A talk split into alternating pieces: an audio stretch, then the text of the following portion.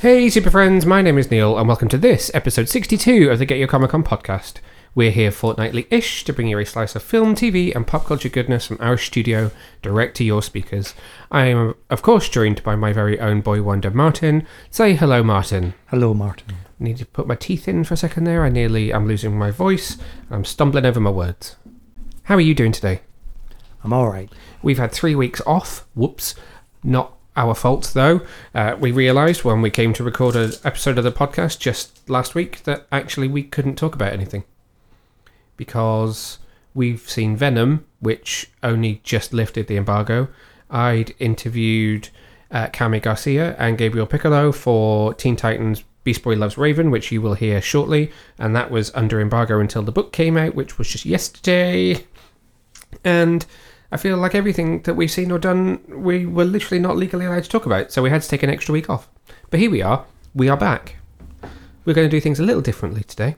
We're going to do a quick roundup of some of the biggest news stories from the last couple of weeks, and then we're going to hand it over to Cami and Gabriel to talk about Beast Boy Loves Raven, which is a brand new YA graphic novel from DC Comics, which is available now in digital and in print, where all good books are sold. It is the third in the Teen Titans series, but we'll get to that in a second. First of all, let's dive into the headlines.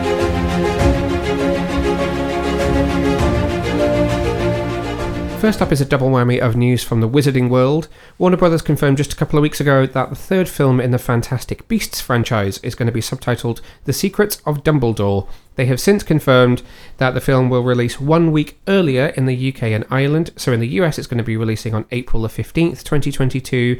And it's now been revealed it will release here in the UK on April the 8th, 2022. I have a short synopsis before I throw over to the Potter superfan over opposite me to talk about this. But the synopsis that we've got reads: Professor Albus Dumbledore knows the powerful dark wizard Gellert Grindelwald is moving to seize control of the wizarding world. Unable to stop him alone, he entrusts magizoologist, that's not easy to say, Newt Scamander to lead an intrepid team of wizards, witches and one brave muggle baker on a dangerous mission where they encounter old and new beasts and clash with Grindelwald's growing legion of followers. But with the stakes so high, how long can Dumbledore remain on the sidelines? Boy wonder, huge fan of Harry Potter. What do we think of this news? I don't know. I wasn't a fan of the second one. What was the second one called? I can't remember what it was called. Something about Grindelwald. Crimes of Grindelwald? Crimes of Grindelwald.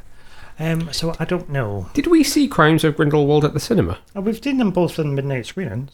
We've had this discussion. We'll do it in Edinburgh. I don't think we saw that. I feel like I didn't see the second one at the cinema somehow. No, I don't think I did see it at the cinema. There it is. I saw it on the DVDs. Which says a lot, because you're a huge Harry Potter fan. I know, it's bizarre. What is it that you're not so keen on about Fantastic Beasts franchise? I don't know, I liked the first one, it was alright. But I don't know... For want of a better phrase, does it not quite have the magic of Harry Potter? Oh, as he read it there, swishing your wand about. I don't know what it is. It doesn't quite match up with the films when you look at Jude Law as Dumbledore. Because he's smartly dressed and not in dishevelled robes. You know, there's not that much of a time jump between the films. Do you think he goes from Jude Law to very, very, very old man with big long beard and a pointy hat? Richard Harris. Yeah, it's quite a leap visually. So is there really not that long between? How is that the case? Explain to me. I need some timeline explanation. I think it's like 40 years or something. A rough 40 years then. For a wizard, it's not that long. A wizard. Okay, so what was it you liked about the first one that didn't like so much about the second one then? So the first one, it was nice because it was a single standalone story of Newt Scamander and the fantastical beasts, and I liked that. And because, I liked the world building. Am I right in thinking that in the world of Harry Potter, the book Fantastic Beasts and Where to Find Them is written by Newt Scamander? Yeah, so it's the textbook of that they study in Hogwarts. Beasts, yeah. So I liked that. I liked the world building. I liked seeing the American wizards, and that was good. And then the second film, do you know, I can't even remember what happened. I know it went a bit sort of European. There was a flash. There was a pirate. Oh, Ezra Miller. Pirate Johnny Depp, who's now gone. Yes, Hogwarts. So Johnny Depp is replaced in this film as Gellert Grindelwald by the... And I actually really like this casting, so... Ignore the circumstances as to why that happened, but I'm very happy with this. But he's been replaced by Mads Mikkelsen. I mean, he's a good villain. He'd be a good man in the role. It's just a shame that he wasn't in the role to begin with. So cast list is Eddie Redmayne, Catherine Waterston, Dan Fogler, Jude Law, Ezra Miller, who are all returning. They'll be joined by Jessica Williams, Alison Sudol, and Mads Mikkelsen is the official cast list. Well, that's good. I mean, it'll be interesting to see how this film performs. It's been a roller coaster for it. The second one didn't do very well. Johnny Depp's been bad. Lots of rumours about this one having problems filming as well, in like last minute script changes, heavy reshoots, but all those things are done to try and correct things that might be wrong, so they're obviously working to try and make it the best film they can. Who was the writer on this film? J.K. Rowling. But they brought the man in who did the films. Oh, they're like the Harry Potter films, because I know they were a good writing duo. And this is being directed by David Yates as well, who's directed Harry Potter's before. Okay, so you know, we'll see what happens. But I say that confidently. I've not double-checked, but I believe he did. We'll see what happens. I mean, I think it's probably not going to have the same audience pool, I would imagine, because of the names that have been associated with it. But we will have to wait and see. Just to confirm that David Yates directed Harry Potter... Sorry, he's directed all of the Fantastic Beasts movies. And he also directed Deathly Hallows Part 2, Part 1, Half-Blood Prince, and Order of the Phoenix. Oh, so basically he's done the back half of Harry Potter and all of Fantastic Beasts. Order of the Phoenix was my favourite. Keep your eyes peeled. It probably won't be too long until we get a trailer for this one, with it due in UK cinemas on April the 8th, 2022. Next up is a huge story for fans of Doctor Who. The franchise is approaching its 60th anniversary in 2023, and the 60th anniversary will now coincide with the first season, do I want to say? With the show's new showrunner. So, as we've talked about in the past, Jodie Whittaker, star of the current series, and executive producer Chris Chibnall are exiting Doctor Who. And we now know that Russell T. Davies will be returning to the franchise from 2023 for the anniversary celebrations and series beyond this. So you will know the name Russell T. Davies for plenty, be it Queer as Folk, be it It's a Sin, any of his most recent work. But he also obviously famously brought back Doctor Who when it returned to screens in 2005. He originally left the series in 2009 and was succeeded by Moffat and then by Chibnall. And now we're going full circle and he is returning. He does say, please don't ask me any questions about who will be my doctor or what I'm planning to do, because you've got a 6-part series and 3 specials before you get to me. So we've got a way to go yet. We've got another year of Doctor Who before we get there. It comes back to screens, I think, around Christmas time for this 6-part series, and then there'll be 3 specials next year, which will be the end of Jodie Whittaker's Doctor. What do we think about this? Nobody saw this coming whatsoever. No, no one. Not even the Doctor. No, I could never in my wildest dreams or predictions have said to you, I think Russell T. Davies will come back to Doctor Who. What do you think? I mean, I don't know. I mean, I'm excited. I mean, it feels like The Who has struggled a bit since he left. I mean, Moffat was good. And then it sort of... There is definitely a feeling amongst Doctor Who fans that Chris Chibnall hasn't quite understood the writing of it. He's executed what is one of the best looking... or a couple of best-looking seasons. It looks brilliant. The cinematography is quite inspired at the moment. The special effects are great, and musically it's great. They've got great score going on. They've had a really good cast, but yeah, there's something about his writing that's not quite clicked with fans. Yeah, I don't know what it is. I mean, we've not even finished the latest series, have we? We've still got the last one to watch. It's getting a bit stormy outside. I know. Yeah, we'll see. I mean, we'll see. I mean, we'll I'm so stuck there. I mean... We interestingly dived on a couple of anti-Doctor Who YouTube channels that, well, I say anti-Doctor Who, anti-woke, anti-women, anti-LGBT YouTube channels that we are aware of, just to see how they were taking this news, because it's always funny to see how that side of the internet reacts when something that they're always banging on about as being doomed does something interesting like this. And the first thing that I discovered was that they all think this is a PR stunt to try and improve the series. I really don't think that Russell T. Davies is someone who would do that. When you look at Russell T. Davies' career, he doesn't really do things for the sake of doing them. Did you not say that one of them said, oh, it means an end of woke Doctor Who? Yes. You're like, really? The man that writes It's a Sin and such wonderful, inclusive shows like, what was the one on Channel 4 that you watched that I didn't? Was it Banana? Cucumber? Turnip, something. I mean, the man is... amazing when it comes to his inclusion and his characters. So, Years and Years, there was a good program. Yep, Years and Years, also a very inclusive program that was very, very woke in respect of how it looked at society as it is right now across 10 years that was in that series. So yeah, it is quite funny when they're like, yes, it's a return to the cisgender white heterosexual male doctor. Yeah, but still, sensibilities are there. It's a return to the creator of Torchwood. It's a return to the creator of Torchwood and the man that introduced John Barrowman's penis to many people's shoulders. I mean, I think Barrowman probably did that himself. But that's another discussion. There's not really too much to say about this. The BBC director of drama, Piers Wenger, said, as the 13th Doctor prepares to embark on new and extraordinary adventures, the winds of change are blowing, bringing with them the news to delight Doctor Who fans across the globe. We are thrilled that Russell is returning to Doctor Who to build on the huge achievements of Chris and Jodie. Thank you to the two of them and the team back in Cardiff for all they continue to do. And hello, Russell. It's wonderful to have you back. We're going back to Wales. Well, that's interesting that he says Cardiff, considering so much of it has been filmed in Sheffield when they do Earthbound bits. So maybe, I don't know, maybe a lot of the studio work has still been done in Cardiff and it's being shared between the two areas. I do not know. I would like a return to Wales.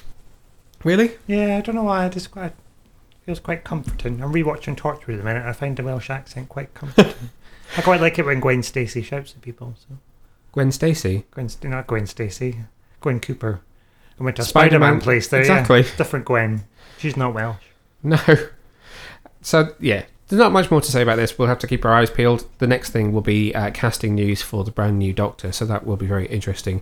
I think Bookie's favourite at the moment is Ollie Alexander from Years and Years, which has probably gone up since the news of Russell T. Davies returning. But what do you think of this news?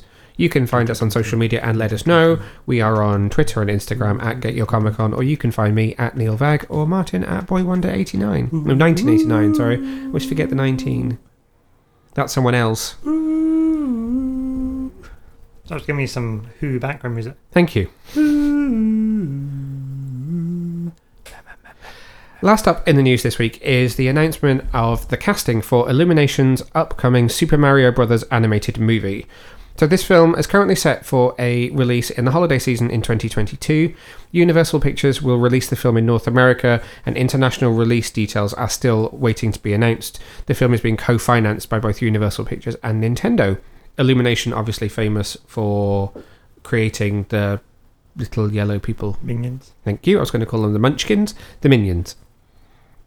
So, in no particular order, we have in this film. Let's say who we don't have. We don't have James Corden. Thank God. As it trended on Twitter, though, he wasn't in this film. So, we have Chris Pratt as Mario, Anya Taylor-Joy as Princess Peach, Charlie Day as Luigi, Jack Black as Bowser, otherwise King Koopa, Keegan Michael Key as Toad, Seth Rogen as Donkey Kong, Fred Armisen as Cranky Kong, Kevin Michael Richardson as Kamek, and Sebastian Maniscalco as Spike. Now, I'm just doing a quick bit of Googling here, because I'm not sure who Kamek is. Let's do Kamek Nintendo. Oh! Is that his name? Do you know who Kamek is? Kamek is the wizard. Oh. I've always just thought of him as the wizard Cooper. I thought you were talking about an actual actor's name. I don't know. No. So Kevin Michael Richardson is playing Kamek. I just didn't know who Kamek was.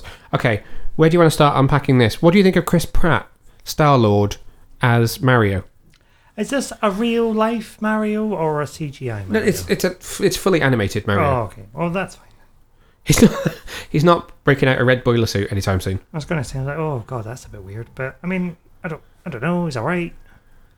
He's funny, I suppose. He's not Italian. John Leguizamo, who played Luigi in the 90s Mario Brothers movie with Bob Hoskins, has said he feels like this film is very very white casting for a pair of Italian plumbers.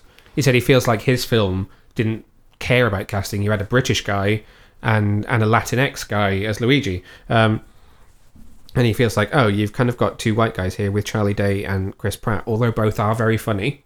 Let's just put race aside for a second, but yeah, I struggle to hear Chris Pratt saying, "It's a me, Mario!" Wah! But then he went on Twitter and recorded himself saying, "It's a me, Mario," and said, obviously, that's not the voice. You'll have to wait and hear it. Oh, did he? Yeah. Oh, dear. That could have a go. It's a me, Mario. Also highly racist, because you're not Italian. God. No, I'm not. I didn't mean to be that. We'll have to cut that. No, I'll leave it in. It's fine. I mean, it is, you know... For years, he was voiced by a tiny Japanese man. Was he? Yes. Oh. Princess Peach, Anya Taylor-Joy. I quite like that casting. I was about to tell you that she's from X-Men's New Mutants, but you've not seen that film. She's also... You've seen that scary one. The New Mutants. Yes. And you've seen 5 years for it to come out. Yes. You've seen the trailer for Last Night in Soho. She's the one that's in The Reflection. Long blonde hair. Oh, that looks scary as well. She's a brilliant actress. So I'm interested to see what she does as Princess Peach. Jack Black as Bowser? You don't see much of him these days. No, you don't see much of him these days, so that's interesting. Keegan Michael Key, the guy from Schmigadoon. He's everywhere at the minute, isn't he? Yeah, also one of the hyenas in the live action, I say in air quotes, Lion King, as Toad. Oh, sorry, I thought it was a live action hyena playing a toad. No. But I caught there. Seth Rogen as Donkey Kong. So we're going slightly cross-brand Nintendo, but then Mario was invented in Donkey Kong, so that makes sense. I'm not a fan of Seth Rogen. No? I don't mind him. Is he the man that's always in those films? He's quite often in films, yeah. Yeah. Like those, films. Superbad. That's the one, yeah. Yeah, I'm not mad. Moved away from it a lot now. Does more serious stuff and is also producing the next Teenage Mutant Ninja Turtles movie. Animated movie, I might add. I'm interested to see. It's a very interesting cast. They're all very accomplished and they've all got very distinct voices. It's just whether those voices match to the characters they're playing that a lot of people seem to be a little bit concerned about at the moment. Well, I'll have to wait and see. That was some interesting dynamics there. I said a lot of people are a little bit concerned. Well, that's a medium concern then. Yeah, there you go. A lot and a little. They actually announced this film quite some time ago, and I've been waiting for news on it for a long time. It's taken them a long, long time to get to a point where they've announced a cast, but we do know that it's going to be with us in cinemas next Christmas, which is quite exciting. It's just one thing that surprises me is how little you've seen Mario go outside games, really. When you think back to when we were younger, so you had the film in the 90s. Ah, those were the days. And there were cartoon series that went with Mario, well, I think pre-Mario 3, and then there was a Mario 3 themed cartoon, and then there was obviously Super Mario World. Super Mario World. It's a blast from the past. Yeah. Anyway, which went along with Super Mario when the SNES came out. So there was a lot when we were younger, and there were comic books as well. I had quite a lot of Mario comics, which I think I still have one or two of. But really, he's kind of disappeared from mixed media since then and stuck to his computer games. So I'm surprised it's taken so long to get to a point where they're like, okay, let's put them back on the big screen. Well, you don't oversaturate the market, do you? No, but when you think we've had... Think of how many, Batman films or Spider-Man films or... Okay, we've had Sonic as well, who's been out. But think about how, 2 Wreck-It Ralphs. We've had plenty of computer game-style movies and things in the meantime. It's just... It seems like Mario's been left very, very well alone, which is... I find interesting. When you think how everything's like a remake or a sequel, Mario hasn't really had anything in that period of time. So I don't know. I'd like to know why it's something that hasn't been as widely mined as other properties have been. But anyway, I digress. Super Mario Brothers will be in cinemas in North America from December the 21st, 2022, and we will have a UK release date as soon as it is announced by the studio.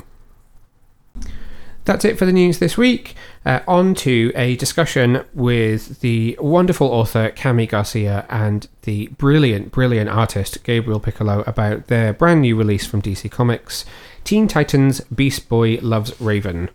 So this book is available now in print and in digital where all good books are sold. As I said at the beginning of the podcast, this is the third in the Teen Titans series. So it started with Teen Titans Raven, which came out in, I think, late 2019, and that was followed last year by Teen Titans Beast Boy. So now the two characters are crossing over in Beast Boy Loves Raven, and then it will be followed next year excitingly, by Teen Titans Robin. So they introduced Damian's Robin in Beast Boy Loves Raven. That is a bit of a spoiler, but they also, as you'll hear in this interview, are including Dick Grayson in this brand new book. Ooh. The synopsis for Beast Boy Loves Raven reads, "It seems like years, but it's only been a few days since Raven Roth recovered her memories, trapped her demon father Trigon in her amulet, and had her heart broken for the first time. But she doesn't have time to think about the past. She has to focus on finding a way to get rid of Trigon for good. Garfield Logan still can't believe he has powers that allow him to change into different animals, but the price of knowing that his parents kept his secret hidden from him just feels too high. And what's more, his difficulty controlling these abilities could have unexpected consequences. Both are seeking answers from the one person who seems to have them all figured out, Slade Wilson. Oh, no. When their paths converge in Nashville, Raven and Gar can't help but feel a connection, despite the secrets they both try to hide. It will take a great amount of trust and courage to overcome the wounds of their pasts, but can they find acceptance from the darkest part of themselves, or maybe even love?" So it's over to Cami, Gabriel, and myself to talk about this book. Hi Cami, hi Gabriel. Thanks for taking the time to speak with me today. I am really excited to talk about this book. I'm sitting here with my Raven and Beast Boy in front of me, and the new one is on my other screen, so I'm so ready to talk about this. How are you both doing today? How are you? Good, how are you? Yeah, I'm good, thank you. If you can tell, I'm quite excited. I'm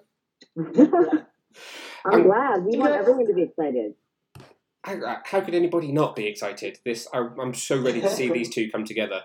I'm going to come over to you first. I'm counting the days, really. Yeah, I know. Oh, it's to see people's reactions to it. It's just going to be amazing, isn't it? Yeah, I can't wait. It's also hard to keep all these secrets about everything in the book for so long. Yeah, right. I know. It's amazing. I had forgotten, of course, that there were preview pages for this in Beast Boy. So it was only when I was rereading Beast Boy a few days ago that I suddenly thought, actually, we've been teasing this for so long, and finally it's here. And yeah. I can't believe how long. Given everything that's been going on for the last kind of 18 months, no wonder it feels like such a long time. But how does it feel for you guys for this book to finally be on its way to being out there in the world? It's really exciting because, this was kind of the fun idea of maybe this would happen. When I pitched the series, I pitched origin stories and group books, and then this kind of Beast Boy Loves Raven, which was the least fleshed out of all of the pitches.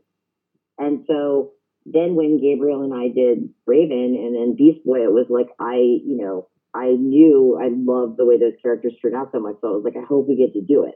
So it was exciting because we were excited to do it. And now I just can't wait for people to see what we did and see if they like it.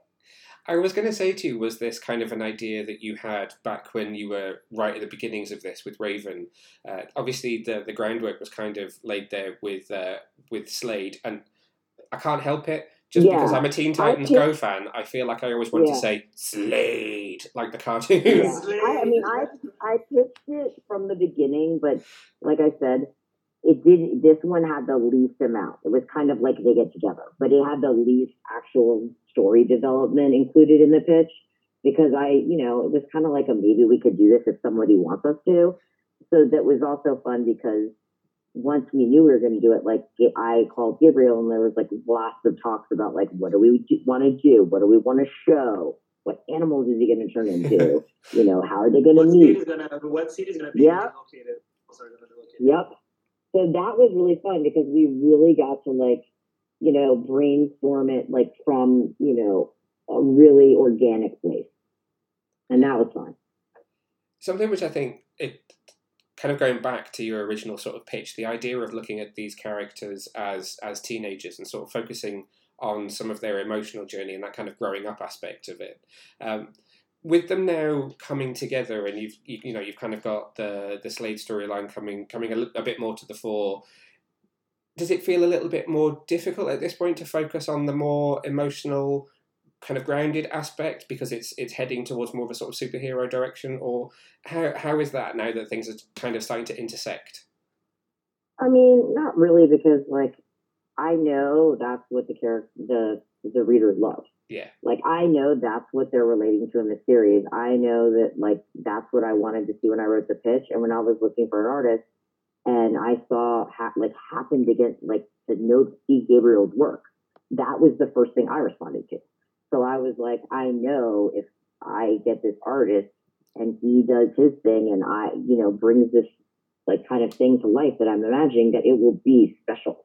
So my whole thing is staying true to that, making opportunities for Gabriel to do what he does best. What do you think, Gabriel? Do you think it's harder as we're going on to not get too superhero? I remember when I was first reading the script, I remember that both Raven and Beast Boy books, they had one thing in common, which was the high school element. There's a lot of scenes when they are cool, and that's a very it helps to make the story more grounded, more down to earth. And we didn't have that on Beast Boy Loves Raven, and I was curious to read how was the scenes that the slice of life kind of scenes were going to work if we don't have the high school element. But it worked out very well, because there was the sightseeing in Nashville, there was the hotel scenes that I found very, very fun to work on, and there was the cafe scenes, the one of my favorites too. And I think it's very balanced, because we have the slice of life moments at the top of the book, and then on the second half things start to go crazy, and we have the more superhero-y kind of elements. It feels like a really nice natural progression as well. Right. you can really, from my perspective, you can really feel the elements that start back in Raven and then that start kind of from their own perspective in Beast Boy and pull through into this book. So obviously there are some ideas about where this could go next from here, and there are we'll get into a bit of spoiler territory in a minute, right. But Gabriel, I wanted to just ask you about you've got a really unique visual style with the Raven book. It was very much you focused on the purple, and there wasn't a huge amount of colour in there, and then with Gar you've obviously got the green side of things. How was it bringing those kind of two unique styles together and making a world that still reflects both of them but is also this kind of step forwards? I remember we discussed a lot about the color palette on this book, because we wanted to make something really, really cool when these two characters finally meet. I think the most difficult part was actually getting the palette right on Beast Boy, because it was a huge step from grayish tones on Raven to the almost full color on Beast Boy. We were still following a color palette with greens, with teals, but it was a difficult job to make. And then on this book it was easier, because we just picked a color palette on Beast Boy and added some purple, some lilac, some colors that would reflect Raven. And then we just combined it, and I think it was very easier to work on. It looks beautiful in this book. I really feel like you can see progression in the artwork. Do you feel like you've kind of moved on as an artist across these books as you've been working on them? Definitely, 100%. There's this one thing with books. You as an artist, you just level up so quickly, because you just need to. There's just a ton of drawings on a book. And I feel like Teen Titans Beast Boy was better, drawing-wise. Teen Titans Beast Boy was better than Teen Titans Raven, and Beast Boy Loves Raven is better than the other two. Definitely. I'm looking at... I feel the same way about my writing. I feel like my writing gets better, because I also feel like the longer we know the characters and the longer Gabriel and I work together, levels you up. That's a really good point. Yeah. I was going to say, obviously, this is the third time you've collaborated on a Teen Titans book now. How has your process of working together evolved? I think there's just more collaboration. We collaborated a lot in the beginning, but I think, I started as a prose novelist with a writing partner, so I'm very used to collaborating. But, it was Gabriel's first comic book gig, and he didn't know me personally, so I feel like he was, more careful, almost about making suggestions and stuff. And then after we went on tour together and we knew each other better, and he stayed with my family and stuff for Raven, then I could get him to just tell me everything, because I was make suggestions, tell me anything you want. So I feel part of the evolution. I just call her on WhatsApp. Yeah. He's just I have this great idea, and I'm do it. So I think part of it is just the trust that you build with someone, and just knowing that he's gonna be able to do what or sometimes I just put stuff in that's a little bit hard, and I'm but I don't worry, because I know he'll pull it off, or he'll call me and be this is gonna look terrible. Right. And one thing that is very cool is I work with layout artist Rob. He's incredible. But sometimes I do have one different idea, and then I want to change the page. Sometimes it's a big change. It's going to take some time. And I always like to check with Cami if the idea is good, if the idea is going to work, because usually she's okay with it. She's just worried that the dialogue's going to fit into the page. That's the big concern. But if it's going to fit, I'm good to go. So that's to have this artistic freedom, you know.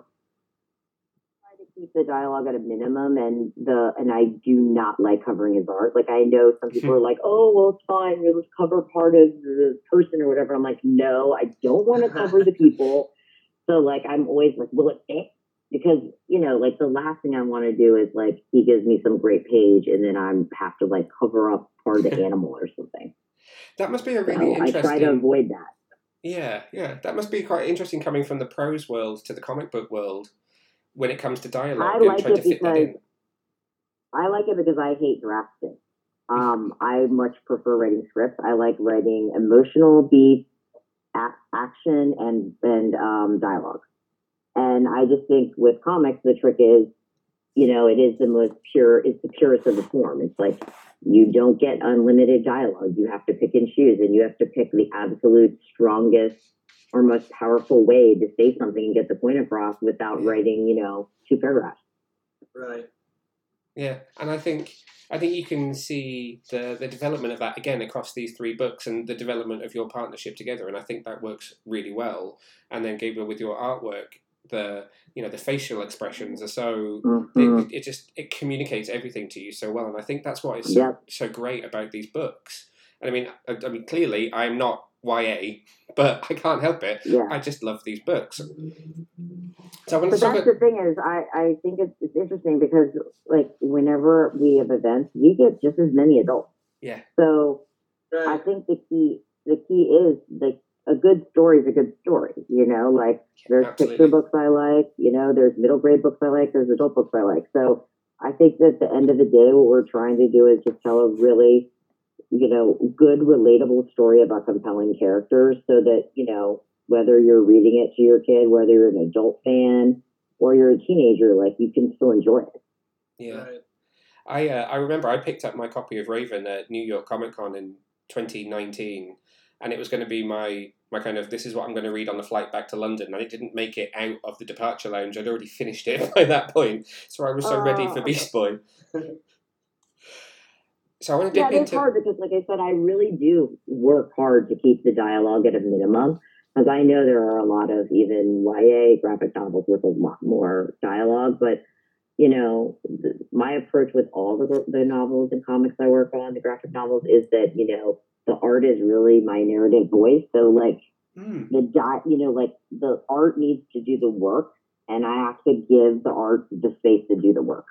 So a lot of my writing process is, like, rewriting themes to cut down the panels. Like, I also know Gabriel does really interesting things with the bodies and the shapes and unconstrained figures and stuff when he doesn't have 5 and 6 panel pages.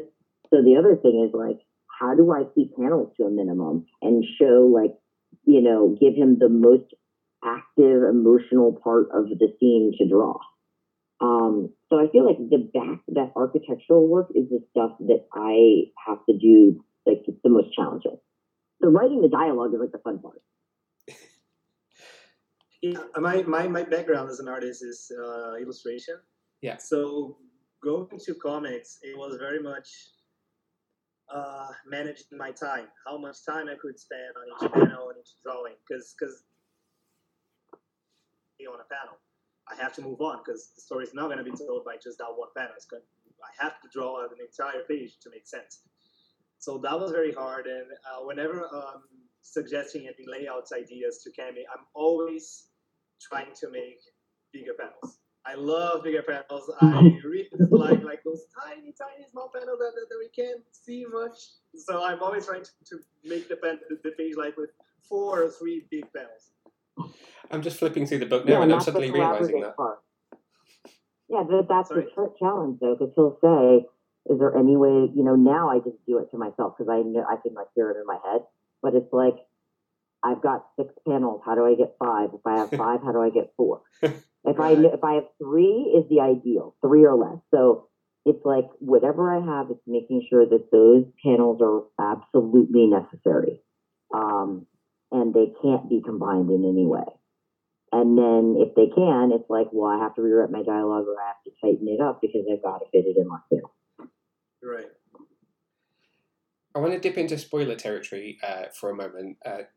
I was very excited when I was reading this because Robin is one of my favourite characters in the DC universe. And so, obviously, there is a character who is introduced in Beast Boy Loves Raven, and I'm sitting there going, oh my god, it's a Robin, we've got a Robin, which one is it? And then I realised it was Damian. So, can you talk a bit about deciding, I mean, because there are so many Robins, deciding why Damian was the right one for this universe? Well, obviously, spoiler territory, once people see this book in the end and see the cover, they'll realize they're actually getting it to Robin in a way, because Dick is also going to be in the next one. But Damian was the natural first person for me because number one, he's younger and he like has a lot to learn. Like he's, you know, he has a bad temper. He has like more issues and. One of the things I wanted was for all of them, and you'll see Dick has kind of a different feel when he's on the page because he is a little older than them. Like, I really wanted all of them to be kind of on a level playing ground where, like, even Max, like, everybody has something to work on. Nobody has it all together. And then also, because there's some kind of heavy stuff, I wanted to make sure that the pieces of the book that were Max and, you know, whoever was going to be with her would have lighter moments. And Damian's like a little tantrumy, like he's funny. Yeah. And Gabriel made him even funnier. Like his expressions are hilarious. Yeah, he's a feisty kid, but he has a good heart. He does, yeah. I was just going to ask you, can you talk a little bit about designing him? He looks so cool. He looks amazing. Nice.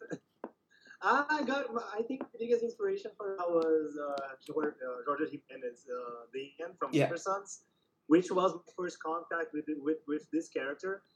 And I love that portrayal of him, and I love his dynamic with John, and then I picked up a lot of that specific layout.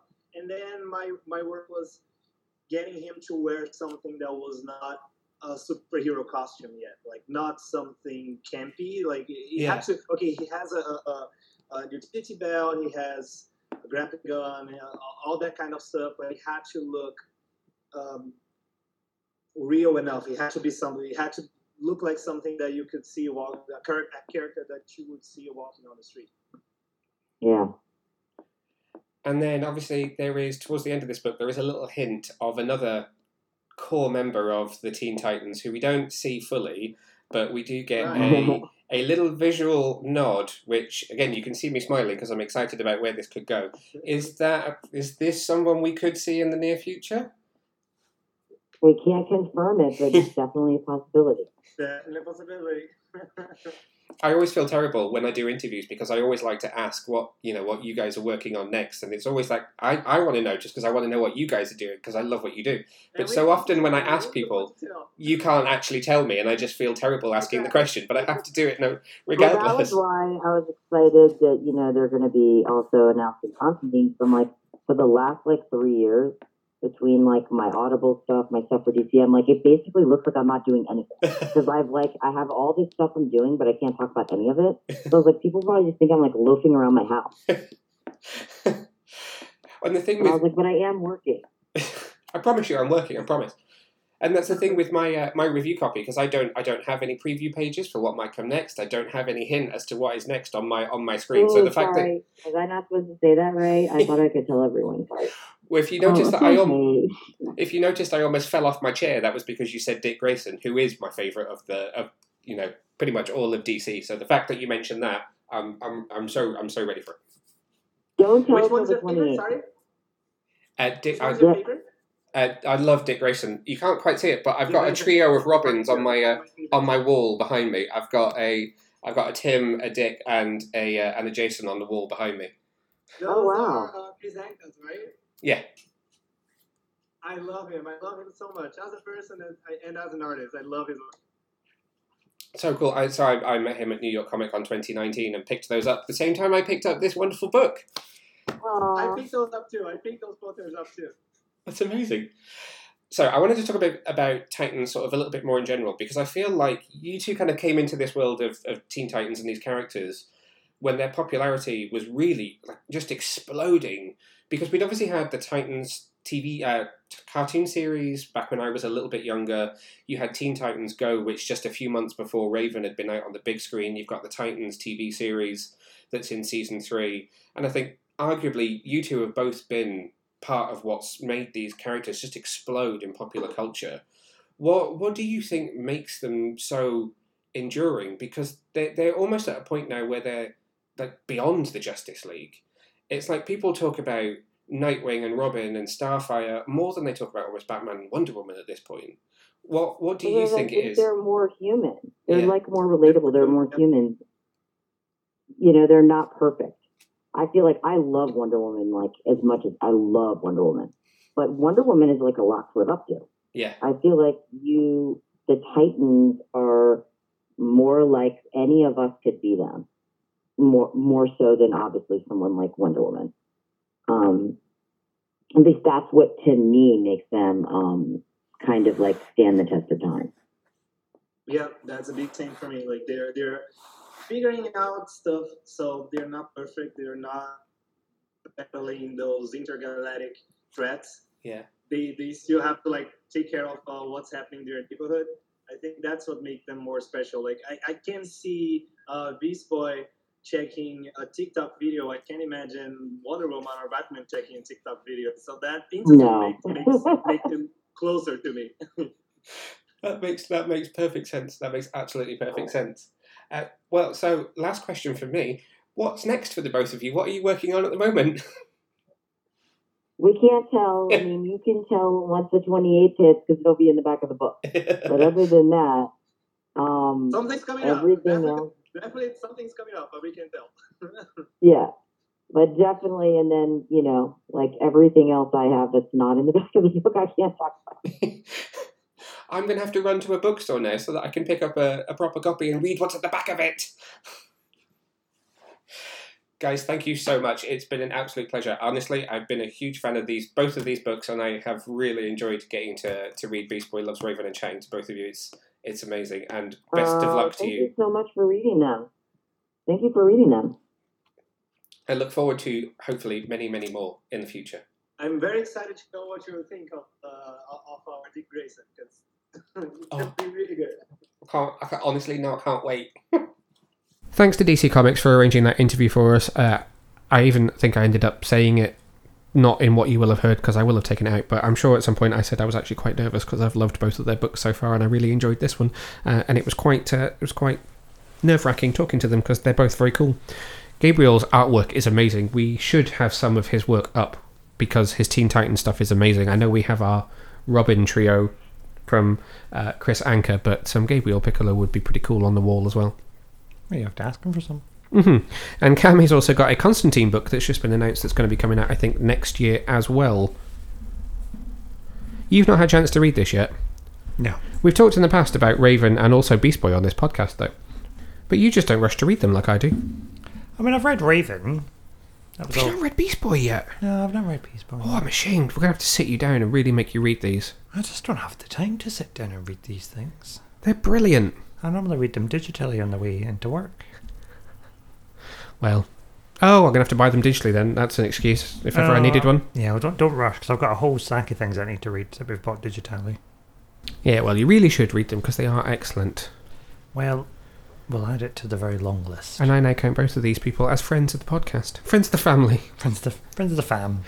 I think this book is absolutely brilliant. You'll be able to go over to our website, which is www.getyourcomicon.co.uk, to read my full thoughts on Beast Boy Loves Raven, and also Raven, because I'm sure I reviewed it, and Beast Boy book as well.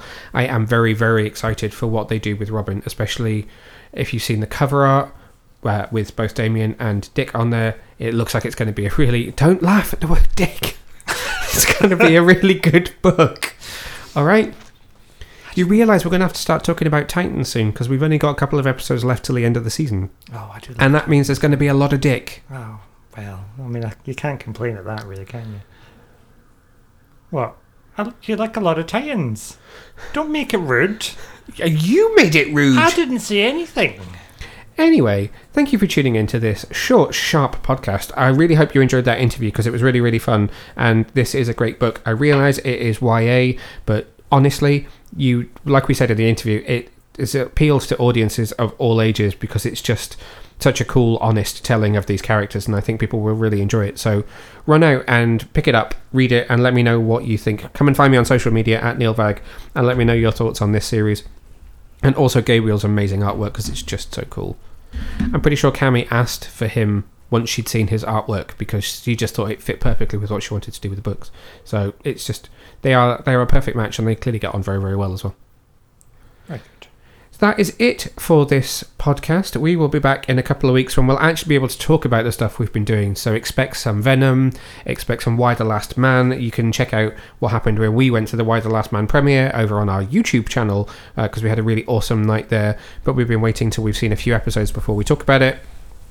Plenty more going on as well. In the next couple of weeks, we're going to see Dune. I'm going to see Halloween Kills. So there's a lot going on. And finally, we are out of embargo time and able to talk. Is it Dune or is it June? I think it's June, really. But I quite like saying Dune, because it's like sand dunes. Hopefully somebody says it in the film. Maybe. Until next time. Bye.